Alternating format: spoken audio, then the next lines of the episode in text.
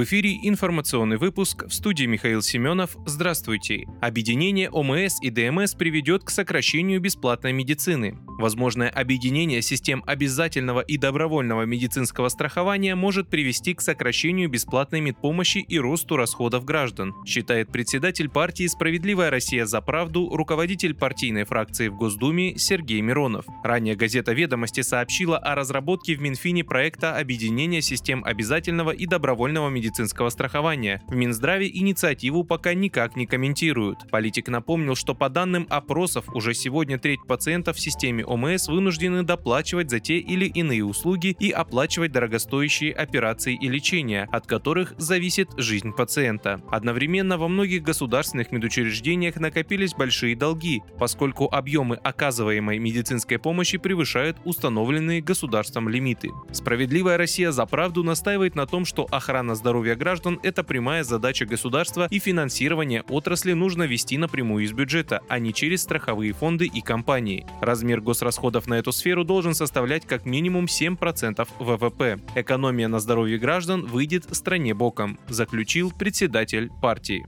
Лукашенко надеется на скорое обсуждение с Европой вопросов безопасности. Президент Беларуси Александр Лукашенко выразил надежду на конструктивное обсуждение с Европой вопросов безопасности. Об этом он сообщил во время встречи с российским коллегой Владимиром Путиным в Минске, передает РИА Новости. Россия и Беларусь, как мы с Владимиром Владимировичем Путиным часто говорим, открыты для диалога с другими государствами, в том числе и с европейскими. Надеюсь, что в скором времени там прислушаются к голосу разума, и мы перейдем к конструктивному обсуждению как вопросов общей безопасности, так и будущего мироустройства, сказал Лукашенко. 19 декабря Путин прибыл в Минск, где провел переговоры с белорусским коллегой Лукашенко. 19 декабря Путин прибыл в Минск, где провел переговоры с белорусским коллегой Лукашенко. Главы государства обсудили безопасность в регионе и общие меры реагирования на вызовы.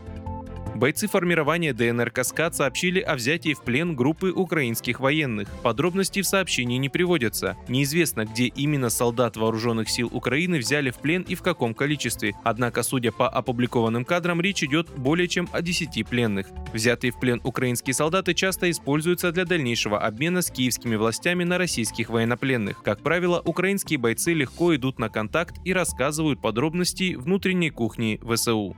Сборная Аргентины победила команду Франции в финальном матче чемпионата мира в Катаре. Основное время матча завершилось со счетом 2-2. У Аргентины забили Анхель Ди Мария, Лионель Месси, за французов дублем ответил Килиан Мбаппе. В дополнительные 30 минут за Аргентину также забил Месси, а у Франции в третий раз отличился Мбаппе. В серии пенальти аргентинские футболисты оказались точнее и выиграли со счетом 4-2.